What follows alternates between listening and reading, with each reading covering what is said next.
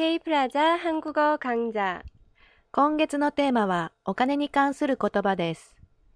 오늘의 한마디는 환율입니다.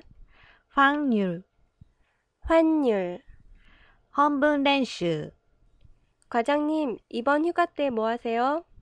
課長、今度の休暇に何をしますか 홍콩이나 한국으로 여행 가려고요.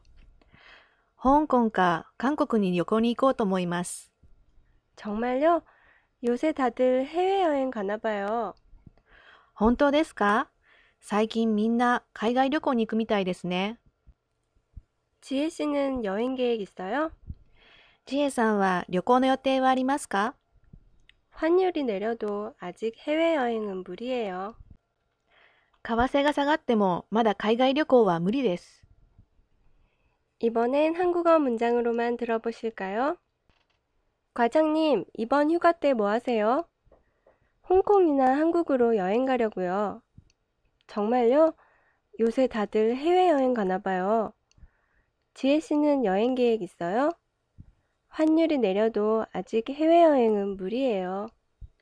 本文単語、 휴가, 휴가, 해외, 해외.